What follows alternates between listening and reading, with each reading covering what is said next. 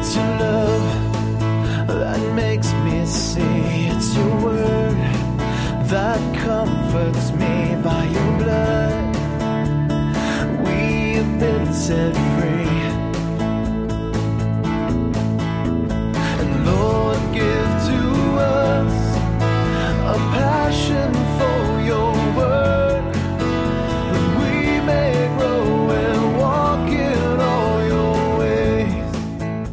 behalf of Calvary Chapel Reading, welcome to the Bible teaching ministry of our senior pastor, Jim Jarrett. Here's Pastor Jim with today's study, designed to help us grow in the Word.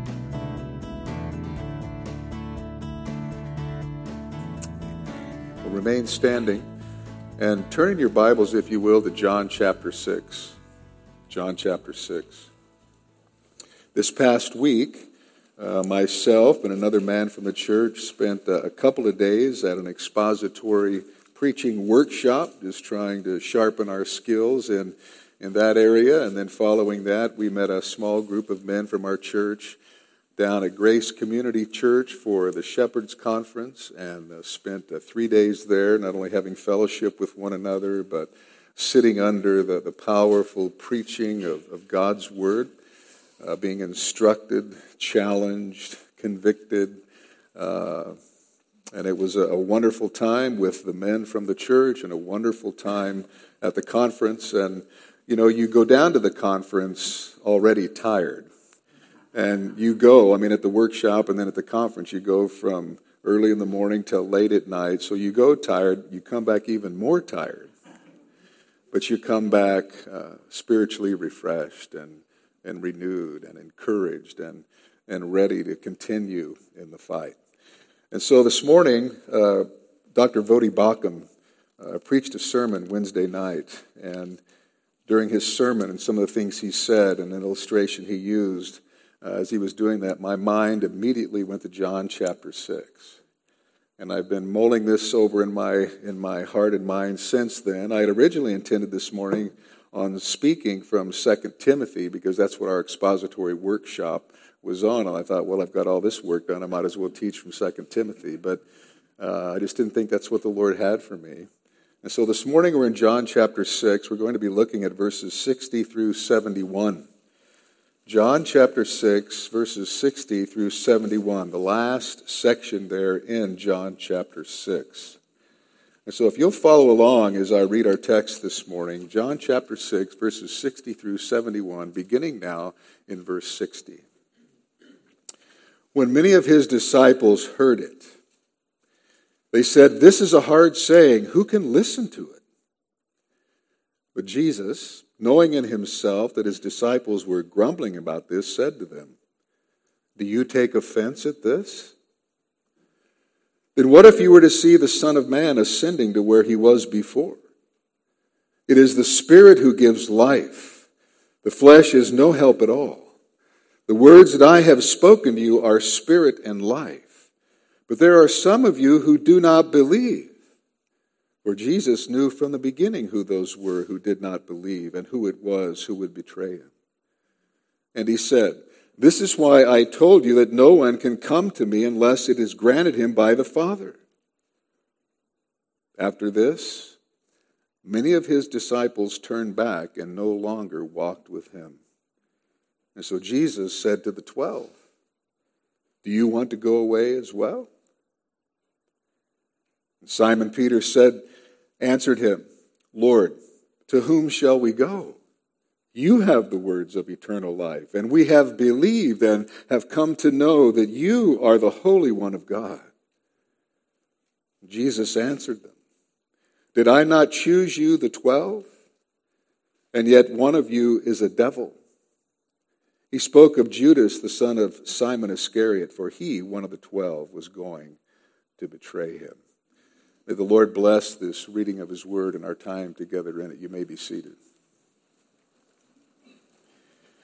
In one of his parables, Jesus told about a farmer and the seed that he sowed, and, and the point of the parable was to impress upon us that whenever God's word is proclaimed, whenever the seed of God's truth is sown, there will always be different responses. I mean, there is never a uniform response to the preaching of God's word or the proclamation of the gospel.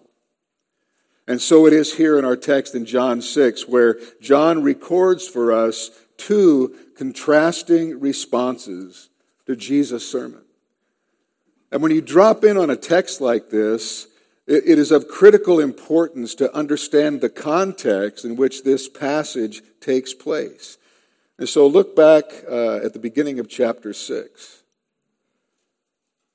And in verse 1, we learn that Jesus had gone to the other side of the Sea of Galilee. And verse 2 says, And a large crowd was following him because they saw the signs that he was doing on the sick. And you know the story. There were about 5,000 people, not including women and children, so probably around 20,000 people. And Jesus performed one of his greatest miracles by feeding them all with five loaves and two fishes. And in verse 14 of chapter 6, when the people saw the sign that he had done, they said, This is indeed the prophet who is to come into the world. Perceiving then that they were about to come and take him by force to make him king, Jesus withdrew again to the mountain by himself. And then we're told that when evening came, Jesus sent his disciples back across the Sea of Galilee to Capernaum. And as they were crossing, again, you know the story, there was a storm, and Jesus came to them walking on the water, and immediately the boat was at land, at the land to which they were going. And the next day, the crowd, seeing that Jesus was gone, got into boats and, and went to Capernaum seeking Jesus. Look at verse 25 and 26. So they went seeking Jesus, and when they found him on the other side of the sea, they said to him, Rabbi, when did you come here? Jesus answered them, Truly, truly, I say to you, you are seeking me not because you saw signs, but because you ate your fill of the loaves. And then Jesus launched into his discourse on the bread of life. And in his sermon, Jesus presented himself as the one sent from the Father, the, the true bread from heaven, the bread of God, the bread that came down from heaven, the bread of life. And building on that metaphor, he said in verse 51, I am the living bread that came down from heaven. If anyone eats of this bread, he will live forever. And the bread that I will give for the life of the world is my flesh. And that, of course, was a shocking statement. But that's exactly what Jesus intended. In saying, The bread I will give for the life of the world is my flesh, Jesus was looking forward to his death on the cross, where he would literally give his human flesh as a sacrifice for sin. In verse 52, the Jews then disputed among themselves, saying, How can this man give us his flesh to eat? Now, obviously, they were thinking Jesus meant it literally. But you see, they should have known what he was talking about because the Lord had already told them what he meant by eating. Eating, coming, looking, all mean believing. I mean, he had already defined the analogy in verses 35 and 40, but they completely missed the point. And they begin to argue among themselves. You know, how can this man give us his flesh to eat? And Jesus was aware they were struggling with his words. But notice in answering these people who are in an uproar over his teaching, Je- Jesus did not tone down the teaching to make it more palatable. Jesus did not back down from what he had said, but rather he doubled down. He affirmed it in the strongest possible language. Look at verse 53. So Jesus said to them, Truly, truly, I say to you, unless you eat the flesh of the Son of Man and drink his blood, you have no life in you. You know, if you don't eat my flesh and drink my blood, that is, if you don't believe in me and accept my sacrifice for sin, you have no life in you. They might have physical life, but they would not have the spiritual life, eternal life that Jesus came to give all those given to him by the Father. And then to reinforce the point, Jesus restated it in the form of a promise. Look at verse 54. Whoever feeds on my flesh and drinks my blood has eternal life, and I will raise him up on the last day. And then he went on to say, For my flesh is true food, and my blood is true drink. Whoever feeds on my flesh and drinks my blood abides in me and I in him. As the living Father sent me and I live because of the Father, so whoever feeds on me, he also will live because of me. This is the bread that came down from heaven, not like the bread the fathers ate and died. Whoever feeds on this bread will live forever. And verse 58 seems to summarize all that Jesus said in the previous verses. And he is the bread that came down from heaven, and he is superior to the manna the fathers ate in the wilderness. And that bread was only of temporary value. By contrast, Jesus is the bread that comes down from heaven, and whoever feeds on this bread will not die. They will live forever. That is, they will have eternal life. And Jesus is simply saying it's not enough to merely come and listen. It's not enough to admire and to get some information. You have to eat. You have to appropriate. You have to receive me. You must believe in me as your only hope of salvation, that I am God's provision for your deepest need. I've come down from heaven as the bread of God to feed and to nourish your souls, to give you myself, to give you life, everlasting, abundant life. But you must believe in me. I mean, Jesus was calling for a total commitment from them. He wasn't looking for just a casual relationship. He was calling them to a self denying, self abandoning reliance and trust in Him alone as the only hope of salvation, the only way to eternal life. But Jesus' hearers felt this was asking far too much. And John records for us now the reaction and the responses to the teaching of Jesus. First of all, in verses 60 to 66, we have the response of those John calls disciples. And secondly, in verses 67 to 71, we have the response of the 12, Jesus handpicked disciples. And as we will see, the same sermon produced two diametrically opposing responses.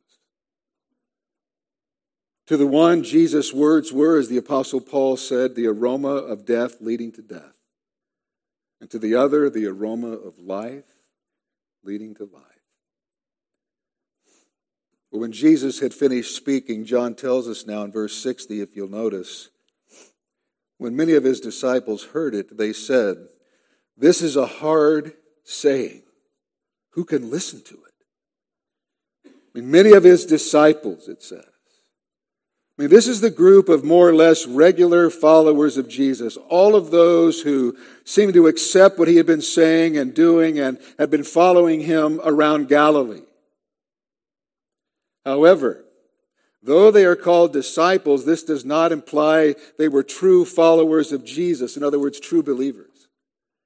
The term disciple refers merely to a follower or learner someone who attaches himself to a teacher as a student or learner, but it does not imply anything about the disciple's sincerity or devotion. And so it does not mean they were true believers. And there were probably hundreds of them in Galilee, if not thousands. And the works and, and miracles of Jesus were compelling. And the number of these followers was growing larger every day. But on this occasion, On this occasion, when Jesus' sermon was over, these disciples were less than pleased. In fact, they were troubled when they heard it.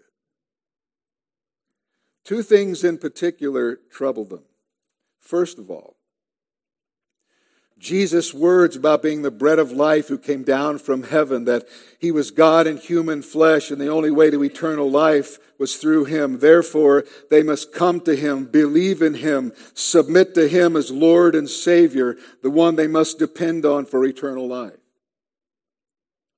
That troubled them. And secondly, what troubled them was that no one, no one can come to him unless the Father draws him. They did not like hearing that sin had so affected them that nothing they could do in and of themselves would make them right with God and acceptable to God. They did not like hearing that they were utterly helpless and completely dependent upon the sovereign grace and mercy of God to draw them to Himself. They reacted badly to being told that they could not earn or in any way merit salvation from God. And people are probably more offended by that than anything else in the gospel. You know, people will say things along the lines of, well, you know, I like this about Jesus and, and I like that about Jesus, but I don't like this idea that salvation is all of God. You know, that he seems to be telling me I can do nothing to make myself right and acceptable to God. Well, of course, people don't like that. Because the gospel offends our pride. The gospel strikes at the very heart of our pride, which, which says we're not really that bad. But the gospel comes along and declares that we are that bad. In fact, it tells us that we are worse than we could ever imagine, that, that we are sinful to the core of our being, and we cannot make ourselves right with God or come to God however we please and whenever we choose.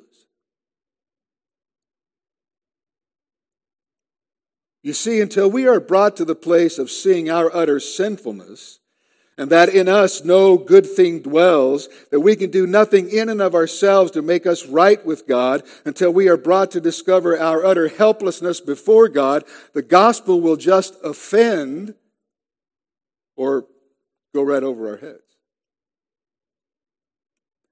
And so many of those who profess to be Jesus' disciples, when they heard this sermon, said, This is a hard saying.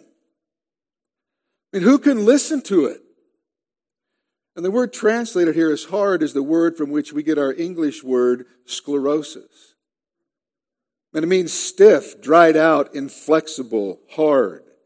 And in the figurative sense, it's, it's used for something that is harsh, unpleasant, objectionable, offensive.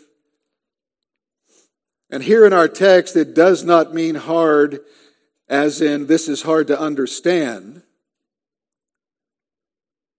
It's not that it's too hard to comprehend, though certainly it is a deep saying. What it means here is this is hard to accept. What they're complaining about is, is this is too hard to swallow. This is too hard to accept. This is absolutely offensive. I mean, Jesus' words were intolerable, too distasteful for them to receive. And what they're saying is, who can stand and even listen to such offensive teaching? I mean, they were deeply offended by his teaching about salvation. They were disgusted, is probably better. Why? Because their hearts were full of rebellion. You see, as long as they thought Jesus was a source of healing and free food and possibly even deliverance from Roman oppression, these self serving disciples flocked to him by the thousands. But when he demanded they acknowledge their spiritual bankruptcy, confess their sin, and commit themselves to him as the only source of salvation and eternal life, they were offended. And they refused to accept his teaching and they were grumbling about it. you know, people, people often like to think if there's no favorable response to the message preached, it's because the message wasn't clear enough. Or it wasn't given in a spirit of love. And if Jesus were the preacher, well, then everyone would respond favorably to the message. Or if the Apostle Paul were preaching at Calvary Chapel, there would be much better results. Well, I'm pretty certain there would be some better results. But I can assure you, it would not be due to the fact that when a man gives a clear presentation of the gospel and gives it in a greater spirit of love, that there will automatically be a greater response. I want you to think for a moment who's preaching here in this text. Who's preaching here? Jesus. The Lord Jesus Himself. I mean, whoever gave the gospel message more clearly than he did? I mean, no one would debate that. Whoever spoke out of a greater sense of divine love than Jesus? I mean, he was love incarnate. And what was the response to his preaching? He was despised, rejected, and crucified.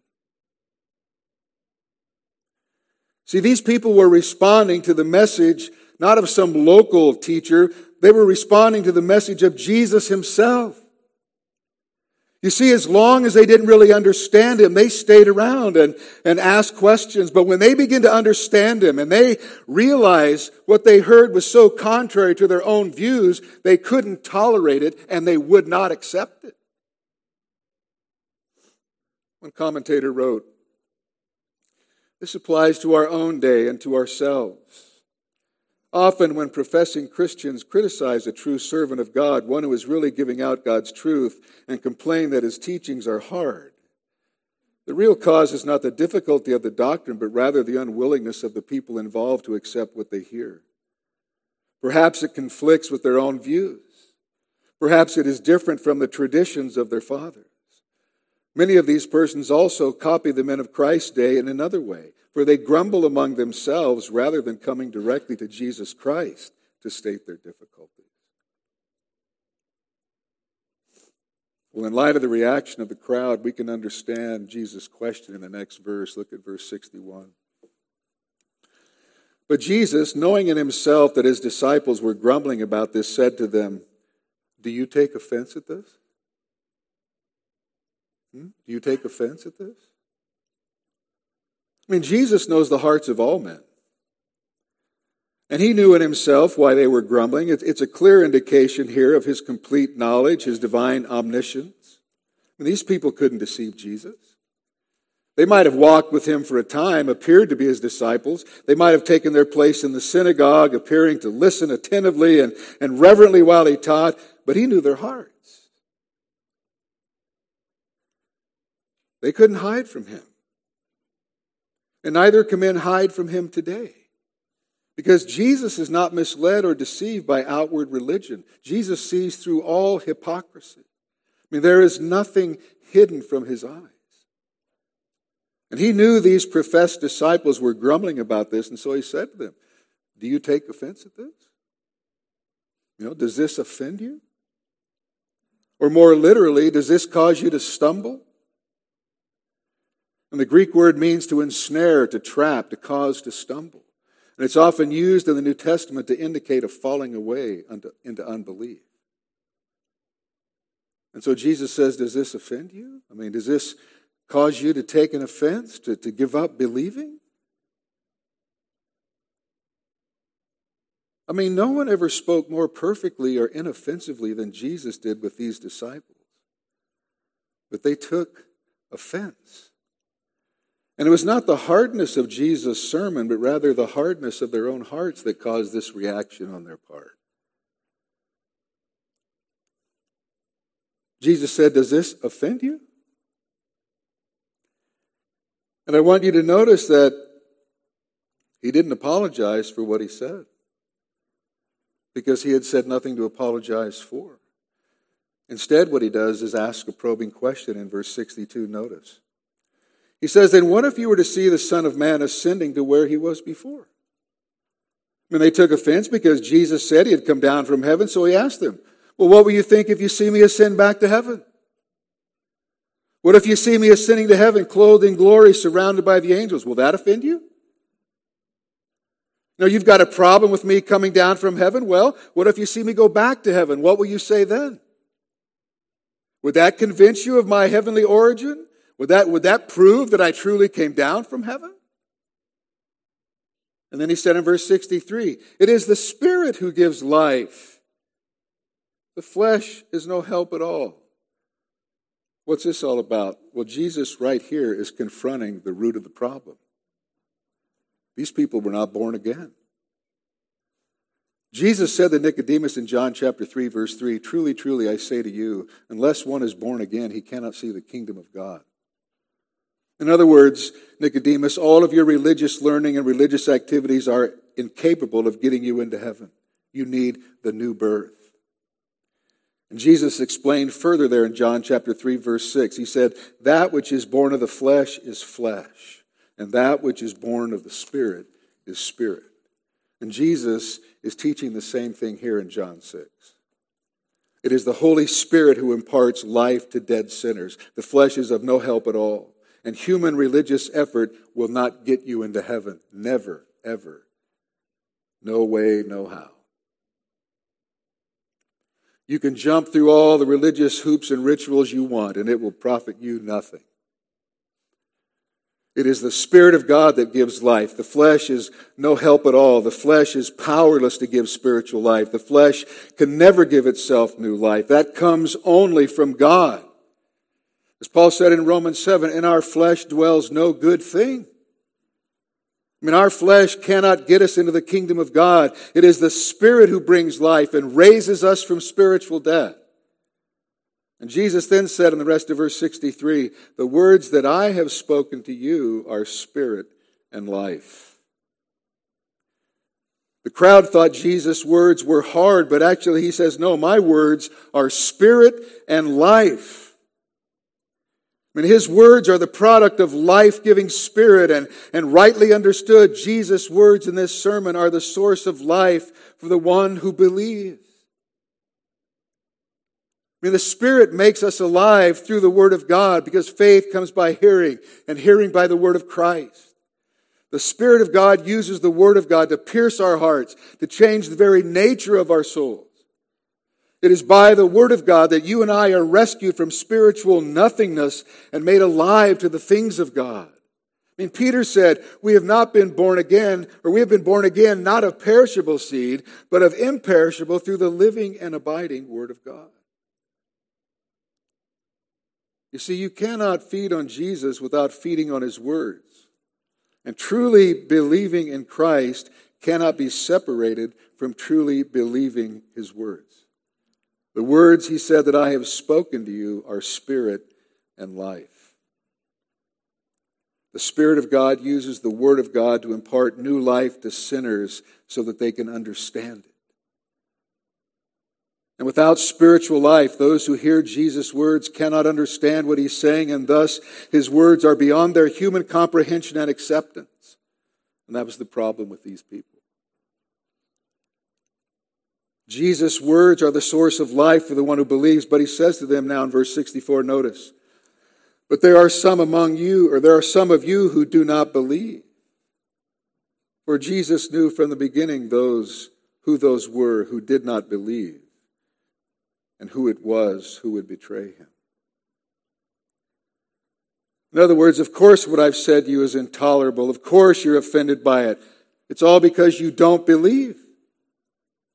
And Jesus wasn't the least bit surprised or deceived by, by their outward appearances. I mean, they might give the appearance of disciples, they might seem to be devoted to him, but he knew they didn't believe. And the issue was not a lack of information. Jesus did not say, You do not understand.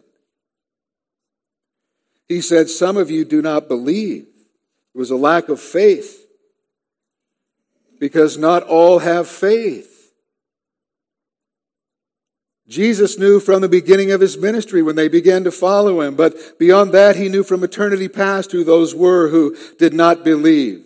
He knew who the false hearted followers were. In fact, back in John chapter 2, verses 23 to 25, it says, Many believed in his name when they saw the signs that he was doing, but Jesus, on his part, did not entrust himself to them, because he knew all people and needed no one to bear witness about man, for he himself knew what was in man.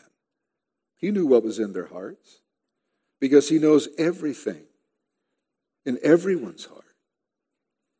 It's the same here. Jesus knew who did not believe and who it was who would betray him. The supreme example of unbelief, Judas Iscariot. I mean, Jesus knows not only those who are his,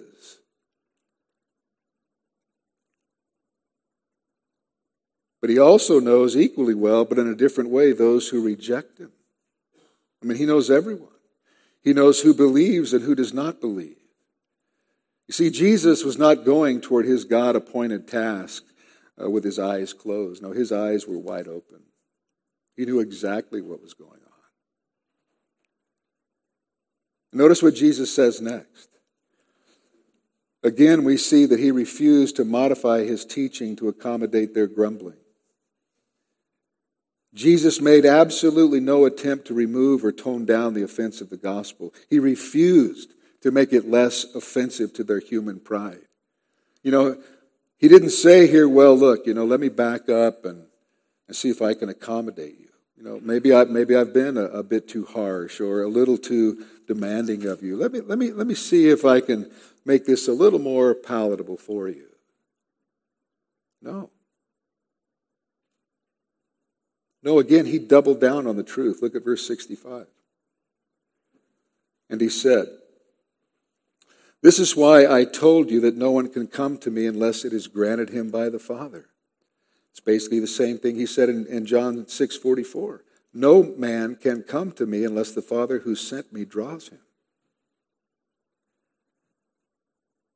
So he's saying, You're, you're grumbling at my words? You don't believe, and here's why. As I told you, no one can come to me unless the Father who sent me draws him. So don't think somehow it's all in your power to connect with God anytime you want, any way you want. You can't make yourself a true follower. You can't believe in me unto salvation and eternal life on your own. If you're ever going to come to me and believe in me, God has to open your hearts.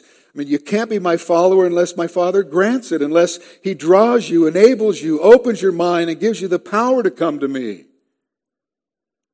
The only way you can come to me is by the grace of God alone.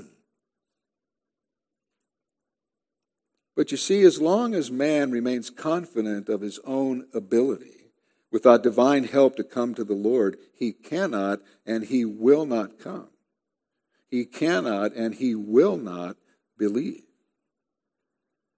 Paul said in 1 Corinthians 2:14, the natural person or the unbeliever does not accept the things of the spirit of God. Why? Well, they are folly to him or they're foolishness to him.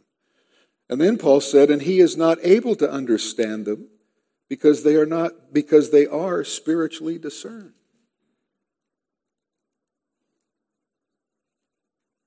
You see, in our natural state, we are unwilling and morally incapable of coming to Christ.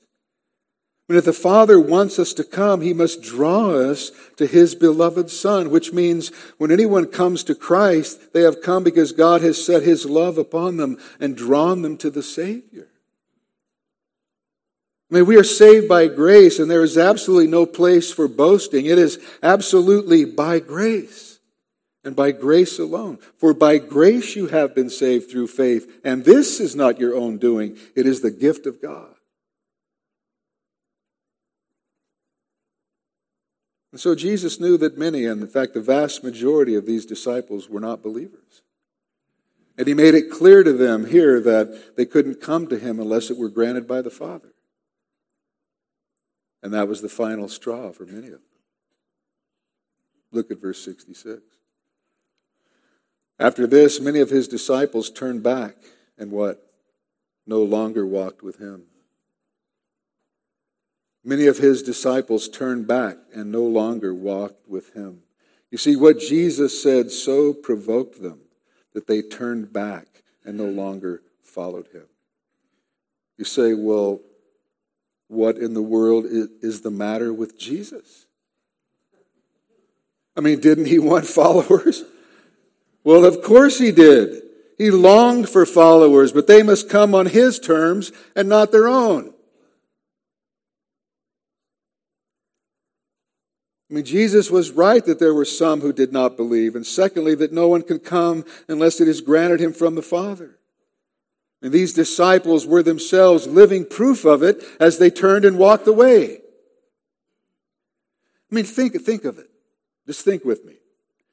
They had followed Jesus, come to him, hailed him as the prophet, tried to make him king, looked for him and, and found him, listened to his word. But now, after hearing his word, they turn back. It's an expression with almost a, a, military sound, and in the tense in the Greek, it indicates that this was not a momentary setback, but rather a decisive turning away. And the tense of the phrase no longer walked with him indicates their leaving was permanent. They decisively and permanently turned back and no longer walked with him. They went back to the things they had left behind. I mean, not only their, their ordinary daily life, but also to their former way of thinking and living, intending never to return to Jesus. And of course, by this, they proved they were never true believers to begin with, and therefore not fit for the kingdom of God. I mean, what a contrast. What a contrast this was from the beginning of that day. Because on the beginning of that day, the crowds had crossed the sea and sought Jesus out. But now the many turned their backs on him and left him. Later, in his first epistle, the Apostle John tells us about some who had been among them and who left. He said in 1 John 2:19, "They went out from us, but they were not of us." He said they were among us, they were, they were of us in the sense that they were present with us bodily for a while, but they were not really of us. They didn't really have the same nature. They didn't have the, the same life. They didn't have the same appreciation of the truth that we had. They, they refused to love the truth and so be saved. They were, they went out from, from us, but they were not of us. Furthermore, he said, for if they had been of us, they would have continued with us. But they went out that it might become plain that they all are not of us.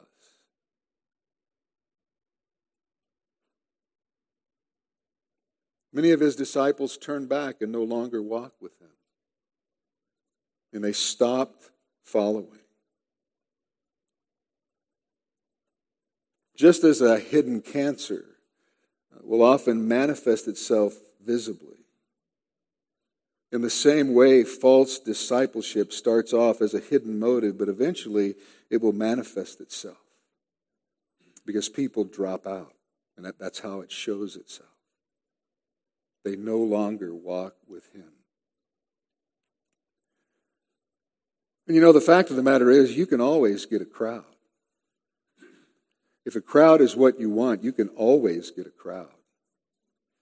All you have to do is tell them that all their desires can be fulfilled, all their ambitions realized. But you see, that's never what Jesus offers. Never. But when that is what you offer, oh, you'll draw people. You'll draw the crowds. What you will draw are false disciples, tares, I mean, they're drawn by a false message that appeals to their fleshly lusts and desires. Why do you think people like Joel Osteen have such a large following? What he's offering appeals to the flesh. And then, plus, when there's a crowd, a crowd draws a crowd. A crowd attacks a crowd. It's the mob mentality. I mean, they, they come for what they can get. Just like this crowd. They were coming for the food. They come for what they can get for fulfillment, satisfaction, happiness, or whatever, but it's all self centered and self focused. They're coming for what they can get.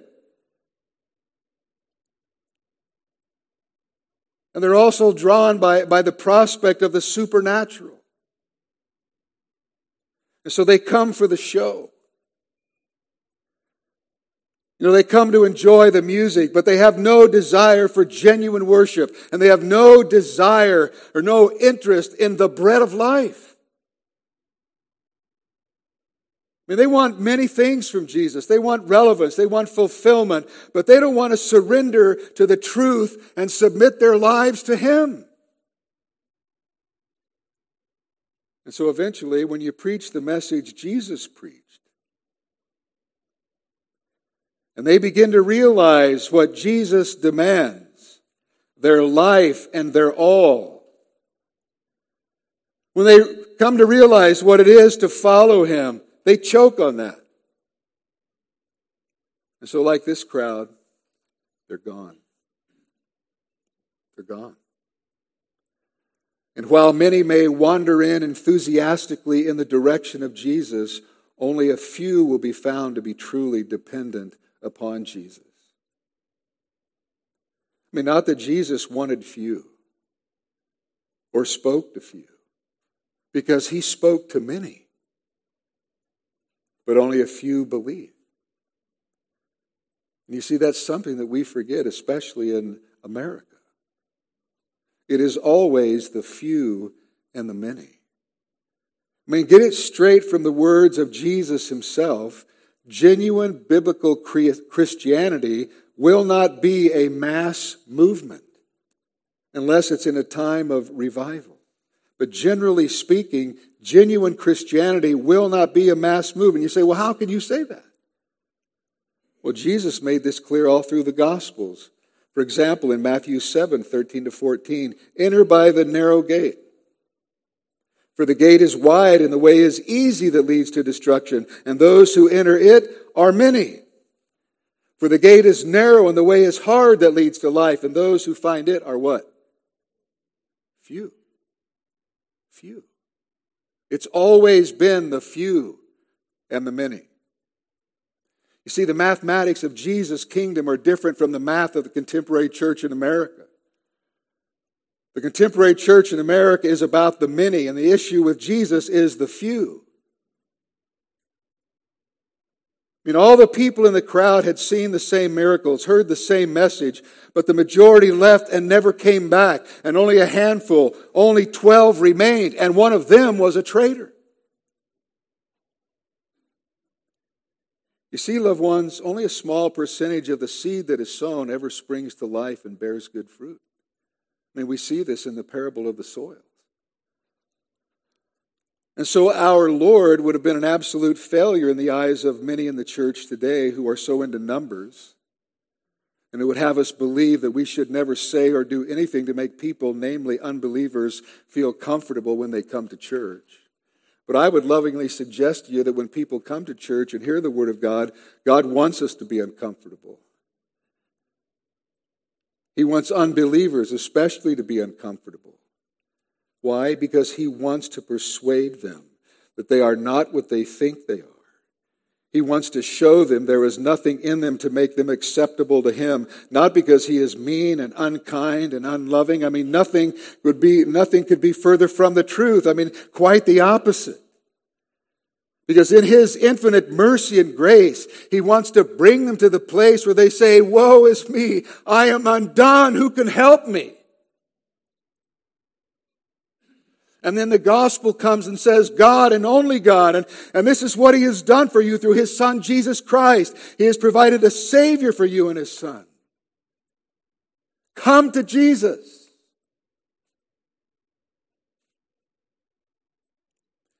You see, Jesus refused to compromise or to soften the message to accommodate the multitude of false disciples.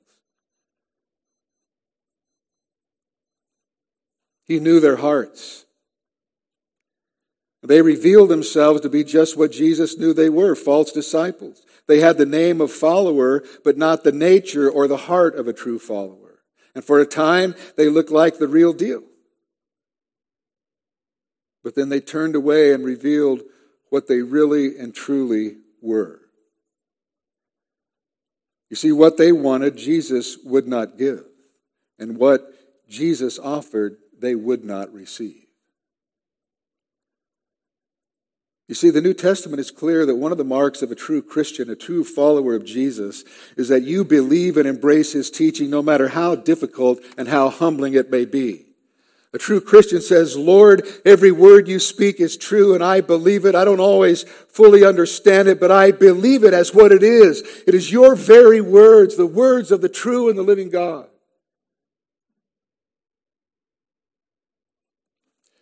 Well, this was a real crisis. I mean, not only have the masses left him, but even many, the majority of his disciples, those who had been following him and were regularly associated with him. But in the midst of this crisis, this, this growing rejection of himself and his message, Jesus didn't panic. No, he remained calm and collected, if you will. He knew there were many who did not believe, but he also knew that all that the Father did give to him would come to him. We don't know exactly how many disciples Jesus had before this sermon, but afterward, it appears he was left with only the 12. Just the 12. And in verses 67 to 71, we see now that Jesus' sermon produced a diametrically opposing response in them. You know, I can just picture Jesus as the multitudes were leaving, his eyes, you know, must have been all of those false disciples as they left, and he loved them. He loved them.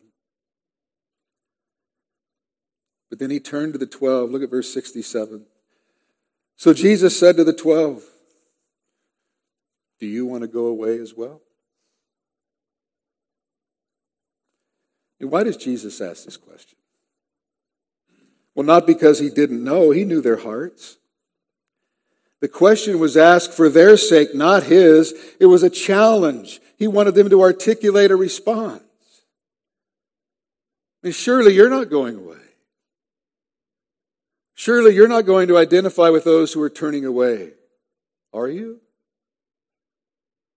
I mean, he's putting them on the spot. You know, what about you?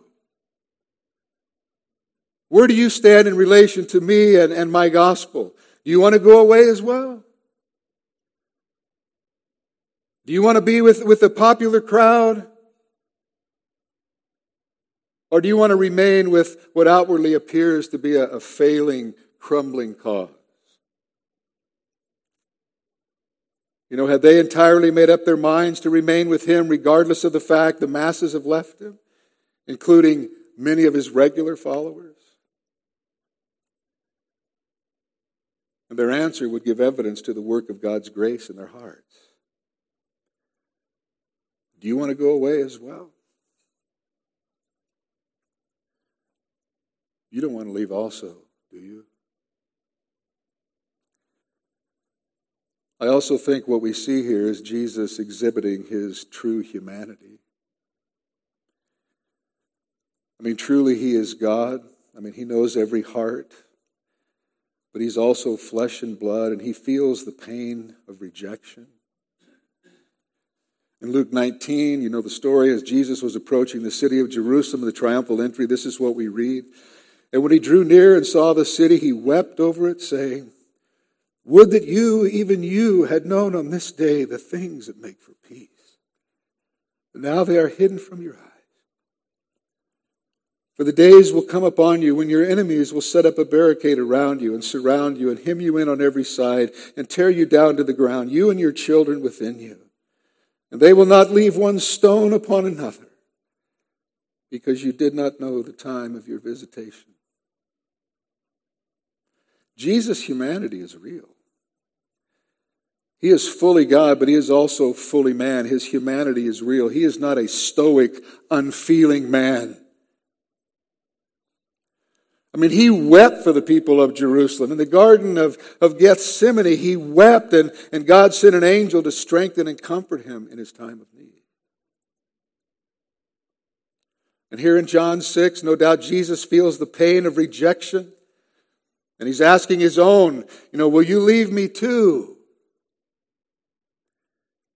And Peter answers, but of course he did. It's Peter, right? Peter answers. I mean, you can almost guarantee it would be Peter. And in answering, Peter uses the plural, showing that he was speaking for all of the disciples, though in reality not for Judas. But of course, Peter didn't know that. Verse 68 Simon Peter answered him, Lord, to whom shall we go? You have the words of eternal life.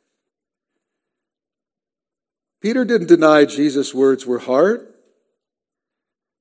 Rather, he said Jesus' words were words of eternal life, referring to what the Lord had said in verse 63 The words I have spoken to you are spirit and life. Lord, where would we go? We're not going to leave, Lord. Where would we go? And there's no one else to go to. There's no one else who satisfies the longing of the heart. You, Lord, and you alone have the words of eternal life.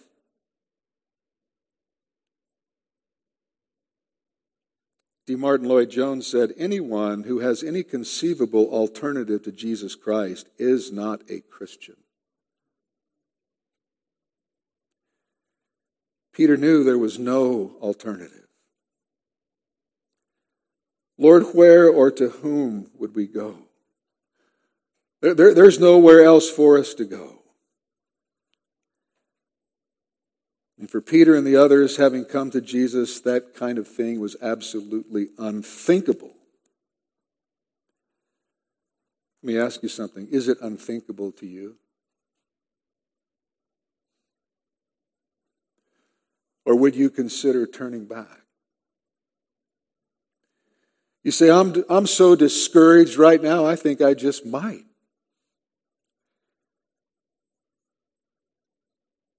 And are you ever tempted to leave? I certainly have been. And I don't know how many times these words of Peter have echoed through my mind. Where could I go? To whom would I go? I mean, where would you go? Would you go back to your former way of life? I mean, you know what your life was like before you came to faith in Christ. Would you go back to that? Would you turn to philosophy? You know, would you turn to psychology? Would you find the words of eternal life there? Would you turn to materialism, you know, money and, and possessions? I mean, all of those things will ultimately fail if you turn to them. They're all passing away. Would you turn to a false religion? I mean, what are you going to do? Go to Muhammad and join the jihad? I mean, you're certainly not going to find the words of life there, or in Hinduism, or Buddhism, or the New Age, or any of the other isms and wasms. I mean, you won't find the words of eternal life and all the pleasures this world has to offer. If you want the words of eternal life, there's only one place or one person you can go to, the one who gave his life that we might live, the Lord Jesus Christ. Lord, to whom shall we go? You have the words of eternal life. And then look what Peter says in verse 69. And we have believed. We have believed. Well, what did they believe? Well, we, and we have believed and come to know that you are the Holy One of God. That's what separates true disciples from the false, genuine saving faith. And I want you to notice something.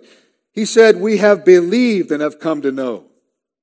I mean, the terms are roughly synonymous, but the order is absolutely essential. He says, first we believe, and then we come to know. The world says seeing is believing, but God's word tells us believing is the way to seeing. But it's only after we believe in Jesus as Savior and Lord that we will come to the full assurance of knowing that He is the Holy One of God. Hey, Peter and the other disciples, they, didn't, they didn't know everything. I mean, we know that. They didn't fully understand. In fact, most of the time they didn't. They didn't fully understand the teaching of Jesus this moment. But by the grace of God, they had believed and come to know that Jesus alone had the words of eternal life, that he was the Holy One of God. That is, the one set apart by God the Father to be the Savior of the world, the only Savior. They knew that God's salvation was to be found in Christ and in Him alone, and they weren't going anywhere. To whom shall we go? I mean, you, you alone have the words of eternal life. But the chapter doesn't end there. John tells us something else. He tells us that even among the twelve, there was a traitor. Even among the hand picked twelve, there was a false disciple. And Jesus knows that Peter's confession doesn't represent the inner convictions of every one of the twelve. He knew there was one exception. And so that Judas would never be able to say that he was not warned, and so the other disciples would never be able to think that Jesus was taken by surprise, Jesus answered them in verse 70. Notice, Did I not choose you, the twelve? And yet one of you is a devil. So Jesus corrected Peter. That happened a lot. Jesus corrected Peter. You know, he shouldn't say so confidently that all 12 were true believers. Mean, it is true that the Lord had chosen the 12 disciples, but one of them, Jesus said, was a devil. There was one in the group who did not share Peter's views concerning the Savior. And so he says, Peter, you're right, except that there is one of you who has not come to believe and know. And then we read in, in verse 71 this John said of Judas, the son of Simon Iscariot, for he, one of the twelve, was going to betray him. Though Judas didn't object to Peter's statement outwardly, Jesus knew his heart. I mean, Peter was certain that all the apostles were believers, which shows how convincing Judas really was. But Jesus knew. And for three years, Judas hid his unbelief from others, from the disciples, and all who saw him, except Jesus. He hid his unbelief, as it were, within the church. But he was, he was, a, he was a counterfeit at heart. And like the other false disciples, he was offended by Jesus' teaching. He was offended by the cross. And he betrayed Jesus.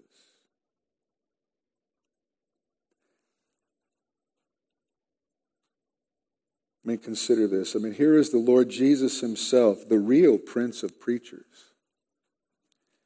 And most all of his congregation has abandoned him. And not only that, even among the handpicked group he had chosen, there was a traitor, another one who would not only abandon him, but betray him in the most despicable way with a kiss and for 30 pieces of silver, the price of a slave. Even within the 12, there was a traitor. Isn't that very sobering? J.C. Ryle said this If ever there was a man who had great privileges and opportunities, that man was Judas Iscariot a chosen disciple, a constant companion of Christ, a witness of his miracles, a hearer of his sermons, a commissioned preacher of his kingdom, a fellow friend of Peter, James, and John. It would be impossible to imagine a more favorable position for a man's soul. Yet, if anyone ever fell hopelessly into hell and made shipwreck at last for eternity, that man was Judas Iscariot. The character of that man must have been black indeed, of whom our Lord could say he is a devil. Ryle continues, let us settle it firmly in our minds that the possession of religious privileges alone is not enough to save our souls. It is neither place, nor light, nor company, nor opportunities, but grace that man needs to make him a Christian. With grace, we may serve God in the most difficult position. Without grace, we may live in the full sunshine of Christ's countenance and yet, like Judas, be miserably cast away and let us never rest until we have grace reigning in our souls. Grace is to be had for the asking. There is one sitting at the right hand of God who has said, Ask and it shall be given to you. The Lord Jesus is more willing to give grace than man is to seek it. And if men have it not, it is because they do not ask. You see, the gospel of God's grace in Jesus Christ will either offend you or it will be the sweetest thing you have ever heard. It will either offend your pride, or you will hear it and say, Thank God that He didn't abandon me and leave me to myself. Instead, He sent me a Savior, a Redeemer, a Helper, and a friend. He sent one who loved me and gave Himself for me. Is the gospel sweet to you? Voddie Baucham told a story, and I don't know if I can remember it correctly, but I'm going to try. He said there was a man who took his son one day out into the strawberry fields. As they were walking through the strawberry fields, they stopped and picked a ripe strawberry, and, and the boy ate it, and it was so sweet, so good. But then they didn't go to the strawberry fields anymore. Rather, they began to eat strawberries in the form of jam preserves and jelly. Of course, it was sugared, and that was good. But then the strawberries were, were taken to factories, and there they were processed even more and put into things like Pop Tarts. And he enjoyed those. But then from uh, the factory, they went into the lab. And there they synthesized the strawberry flavor. And using chemicals and artificial flavorings, they made strawberry drinks. And it went into strawberry slushies. And the boy loved strawberry slushies. That was his favorite. And he kept drinking those strawberry slushies. Oh, he loved them. And then one day later, they went out into the strawberry fields again. And he picked a berry and he ate it. He didn't like it one bit. He didn't want the real thing. He wanted the artificial thing that he had come to love. You see, these people in John 6, they wanted the slushies. And they thought that's what they were going to get when they saw Jesus doing the miracles and providing the food and thought maybe he was going to overthrow Roman, the Romans. But Jesus gave them the real thing. He gave them the genuine gospel. They had no taste for it. They didn't want it. They didn't like it. They wouldn't have it. And I'm afraid that there are many people in the church today, especially in this country, who have been feeding on nothing but strawberry slushies. Superficial religion. Superficial gospel message, which is not the gospel at all. And then when they hear the real gospel, it is not only not sweet to them, they want nothing to do with it. They don't want the real because they've been brought up on the false. And I'm wondering if there's some here this morning. And you've been believing a lie. You've been living on the strawberry slushies. And when you hear the real gospel, when you hear the truth of God's word, you don't like it. I, I, hope not. I pray not. Is the gospel sweet to you? And if it's not, you need to ask yourself, why not? You see, it's one thing to have the name of a disciple, to have the name Christian. But it's something altogether different to have the nature and the heart of a Christian. And the nature of a Christian is that when all else is said and done, they will look into the face of Jesus and say, Lord, to whom would we go? And they can no more seriously think about abandoning Jesus than they can stop breathing because he is the one who is life and he has come from heaven to give us life. And so, how will you respond? How will you respond? In response to Jesus' message, some people left. Others who truly believed stayed. And some, like Judas, stayed but tried to use Jesus for their own personal gain to see what they could get.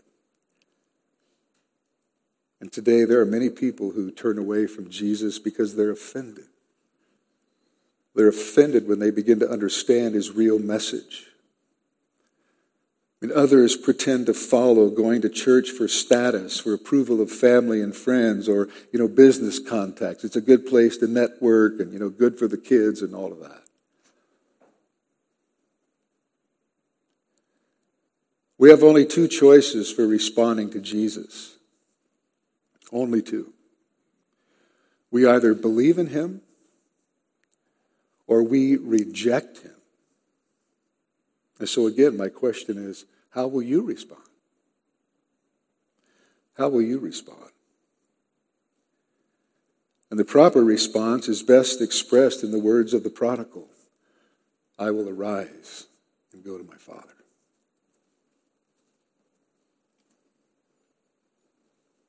I have no doubt that there are some here this morning who do not believe.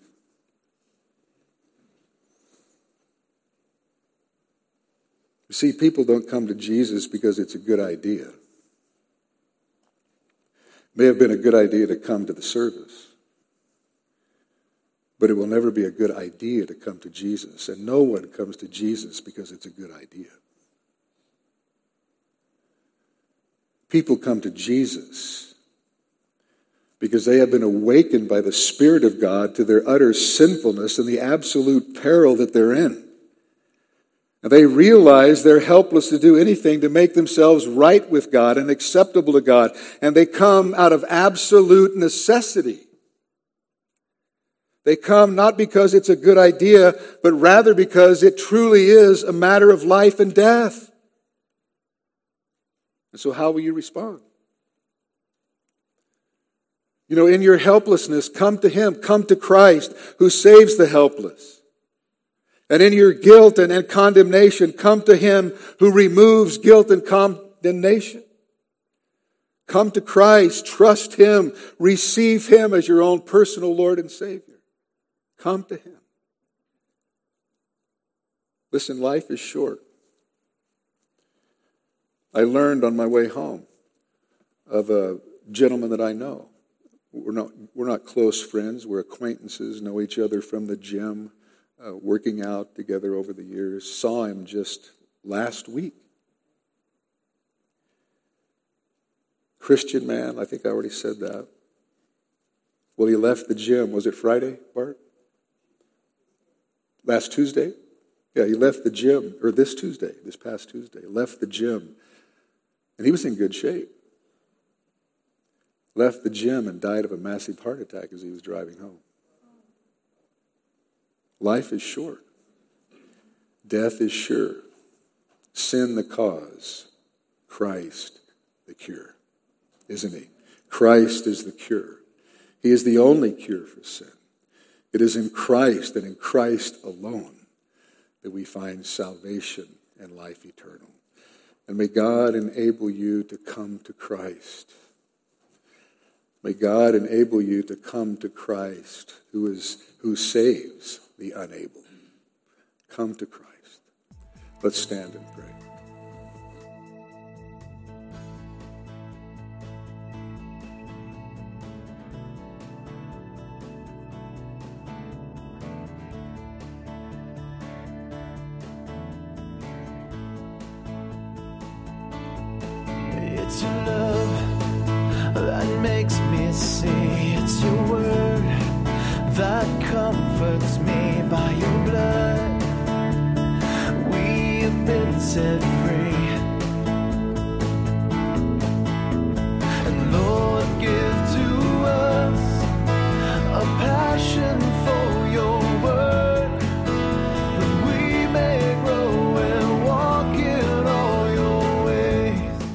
Behalf of Pastor Jim Jarrett and everyone at Calvary Chapel Redding Palisadro, we hope and pray this study you just heard will help you grow in the Word.